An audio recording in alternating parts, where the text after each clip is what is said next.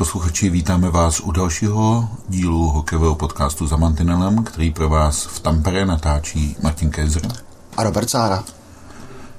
Jsme v situaci, že nám zbývá už jen pár hodin do začátku čtvrtfinále, vlastně nejdůležitějšího zápasu turnaje, který láme pohled na něj, jestli jsme úspěšní nebo neúspěšní. I když z pohledu olympiády už vlastně úspěšnější jsme, protože jsme ve čtvrtfinále. Máš na to stejný pohled, nebo ještě není nic hotovo? No, ještě určitě není nic hotovo. My jsme ten minulý podcast z Tampere začínali slovem rozpaky. Mm. A přiznám se, že po týdnu ty rozpaky zůstávají. Zvlášť po tom, co jsme viděli uh, v úterý proti Finsku. Eh, je to tak trochu nahoru dolů. Chvílemi ten tým hraje velmi dobře, chvílemi působí velmi bezhradně a celé je to asi o tom, jestli dokáže odehrát zápas co nejdelším časovém úseku. Já záměrně neříkám 60 minut, protože to asi dost dobře nejde žádnému týmu, i když Finové nás přesvědčili v úterý večer, že jde, ale to jsou opravdu v tuhle chvíli mistři, své, mistři svého řemesla.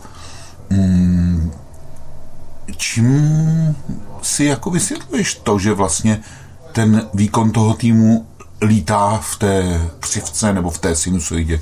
Um, velmi těžko říct, asi záleží na soupeři. My musíme říct, že zřejmě, nebo ne zřejmě, ale určitě ten nejlepší výkon jsme prodali proti Američanům. Hmm. Tam bych se nebál uh, říct, že jsme hráli skutečně jako 60 minut, tak jak bychom si asi představili, nebo... Jak by si trenér Jalonen představoval. představoval.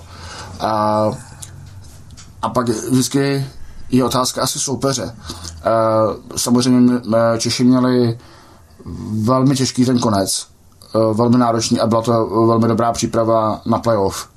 A samozřejmě se vkrádá myšlenka toho, co s týmem udělal vědomí, eh, že si svým způsobem mohl soupeře pro playoff vybrat. Hmm. Všichni hráči popírali, že by o tom uvažovali. Trenér Jahonen řekl, že respektuje každého soupeře. Eh, oni nic logicky jiného říkat nemůžou, ale také jsem přesvědčen, že v hlavách měli ne, že by nechtěli nad Finy vyhrát. To myslím, že by určitě chtěli, protože to pomáhá týmovému sebevědomí ale takový ten pocit, no když prohrajem, tak ono se zase tolik neděje, no tak budeme mít ty Němce.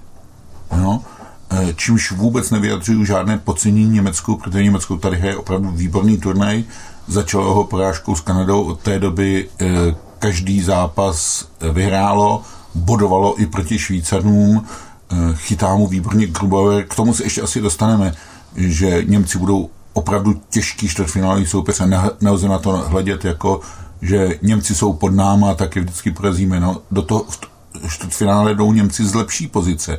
Oni jsou ten uh, lepší nasazený tým. Jako. Ale mě uh, napadla ještě jedna věc, jak je to s těmi našimi výkyvy.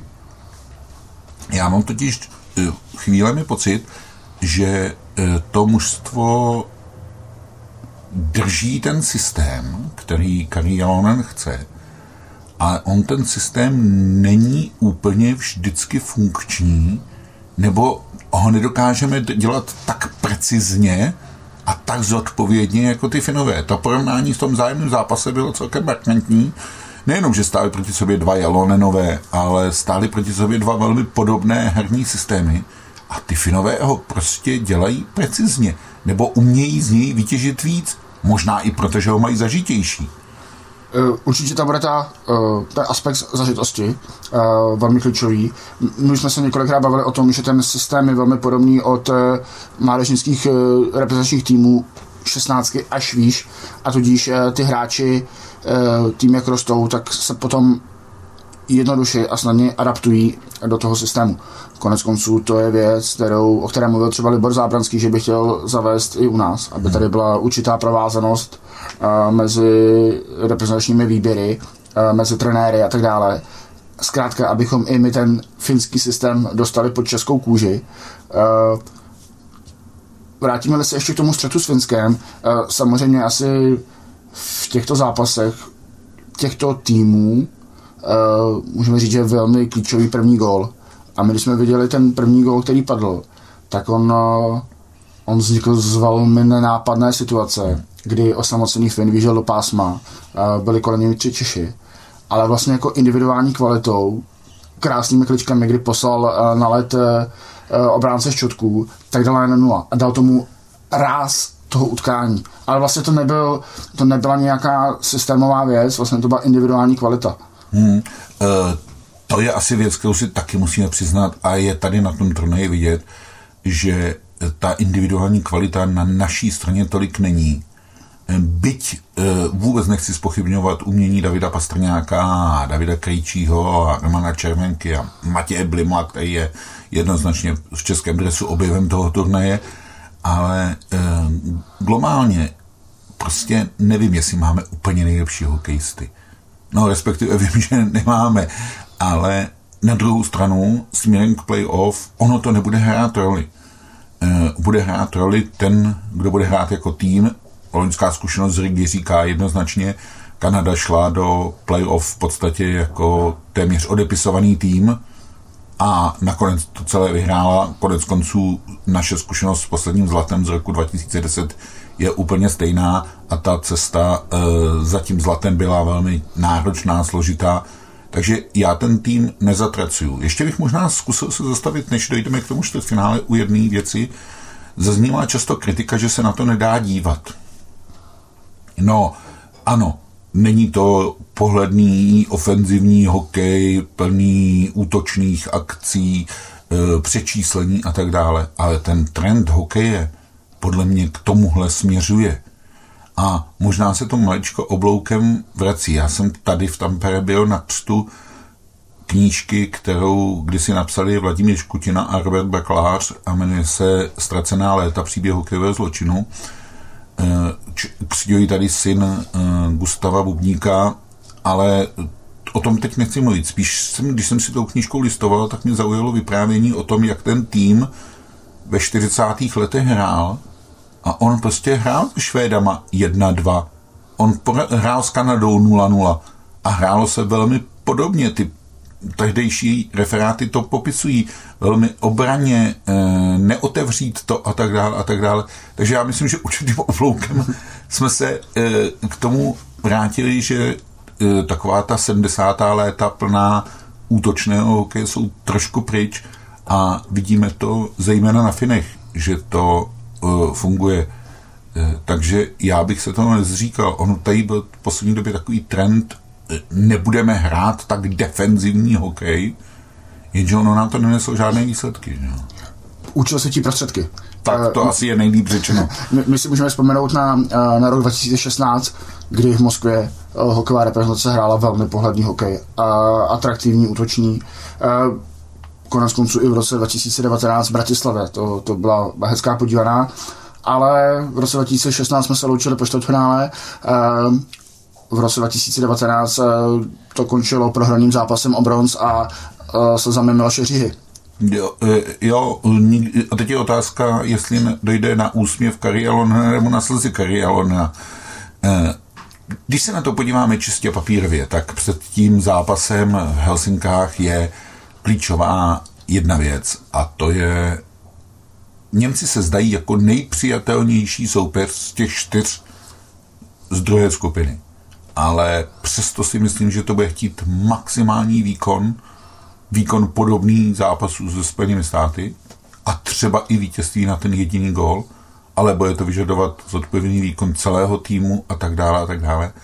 Pořád si myslím, že by potřebovali ti elitní útočníci, kteří jsme tady vlastně vyjmenovávali, trochu pomoc. Trochu pomoc od hráčů, kteří mlčí a zůstávají tak trochu za tím očekáváním. Hrajeme to moc na ty tři, čtyři hráče a to není úplně ideální.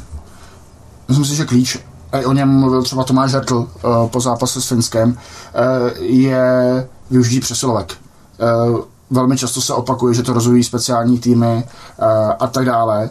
Nicméně v zápase proti, uh, proti Americe ani Finsku jsme nevyužili přesilovky. Uh, David Pastrňák i David Krejčí, gólově i bodově mlčí. A i Tomáš Hartl říkal, ta přesilovka nám může pomoct na úvod uh, očpuntovat ten zápas, zkrátka otevřít, protože uh, když je to 0-0 nebo uh, soupeř dokonce vede, tak uh, velmi urputně brání a ani se nedopouští těch faulů. Zase hmm. je to věc, na kterou si vzpomínám, že jsme spolu řešili uh, v podcastech během olympiády, že prostě Finové zbytečně nefaulují. Ano, a, a mezi námi bylo to vidět i včera, že jo? Oni měli vyučeného až ve třetí třetině a, uh, a to byla možná i trošku, uh, to nebyl žádný divoký faul na Davida Pastrňáka a trošku jsem vnímal, že to je kompenzace za to, Problematické vyloučení Romana, Romana Červenky, o kterém mluvil i trenér Jalonen. Uh, ono je to o tom, že my musíme hrát takovým stylem, abychom toho soupeře k těm faulům donutili, přinutili, že ten faul je vlastně záchranná brzda, která za to zatahuje. Finové nedělají zbytečné fauly, to je ta klíčová věc. Jako, jo? A e, Němci na tohle budou určitě připraveni. Jako.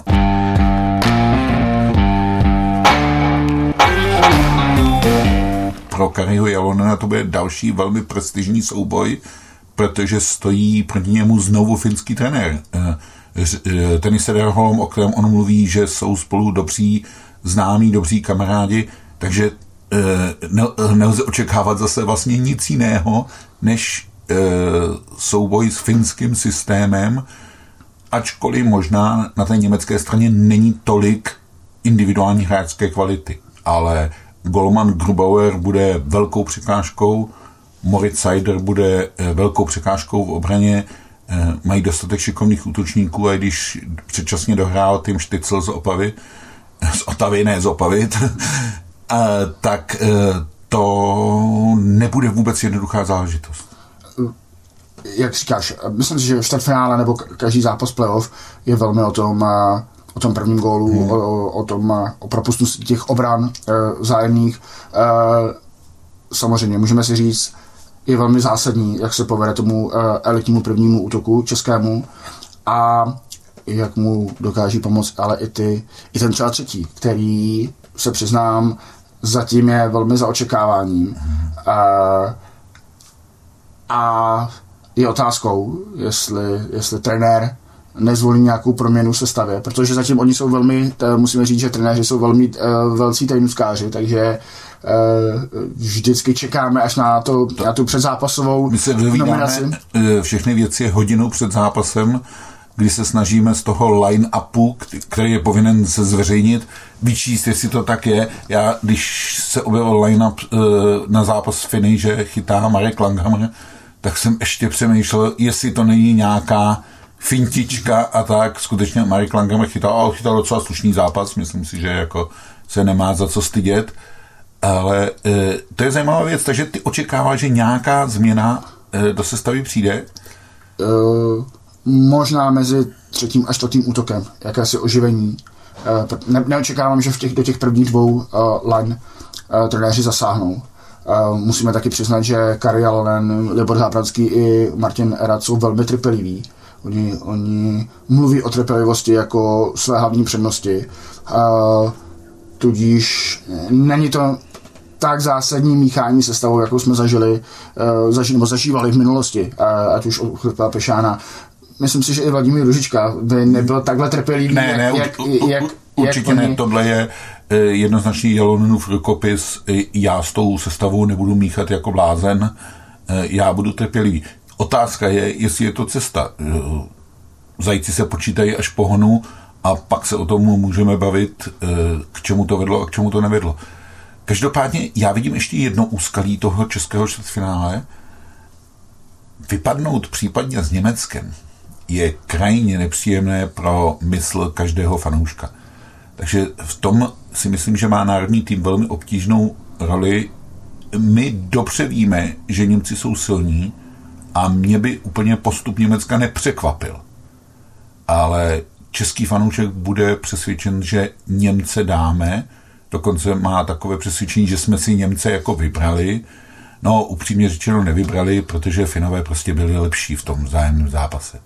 A e, Finové před 12 tisíci diváky v Tampere nemohli nic vypustit. Ještě možná poslední věc, takovéto zvažování u národního týmu, jak se přesunout. On se národní tým v posledních letech na mistrovství moc nestěhovával, pamatujeme jenom uh, jeho stěhování do Herningu v roce 2018 z Kodaně. A tehdy to řešil post, uh, podobně, uh, že si odtrénoval v Kodani a jel do Herningu až vlastně jenom vyspat se a na zápas.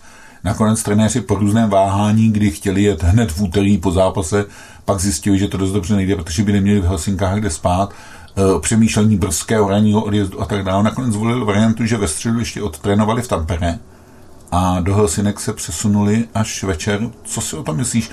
Eh, z hlediska nějakého poznávání prostředí a tak, jestli to má nějaký vliv nebo nemá? Eh, já bych tohoto nepřeceňoval, protože vycházím z toho, že většina hráčů je zvyklá na tyhle ty přejezdy. Eh, z NHL jsou přelety zcela běžné a vybavuju si například rok 2016, kdy my jsme zůstávali v Moskvě v úvozovkách trochu zázrakem, protože um, tam měli zůstávat uh, Rusové, takže my jsme díky tomu, že jsme vyhráli tu skupinu, tak jsme tam no. zůstali. Uh, 14 Američané. Uh, my jsme pořád vyhlí, v úvozovkách vyhlíželi, kdy oni se zjeví uh, v té, Petrohradu. z Petrohradu. Uh, a ve středu nedorazili Eh, ve čtvrtek eh, dorazili někdy před obědem, takže vůbec nešli na, eh, na ranní rozbusení. No a pak na zápase, v zápase zvítězili, v odpoledním zápase, takže hmm.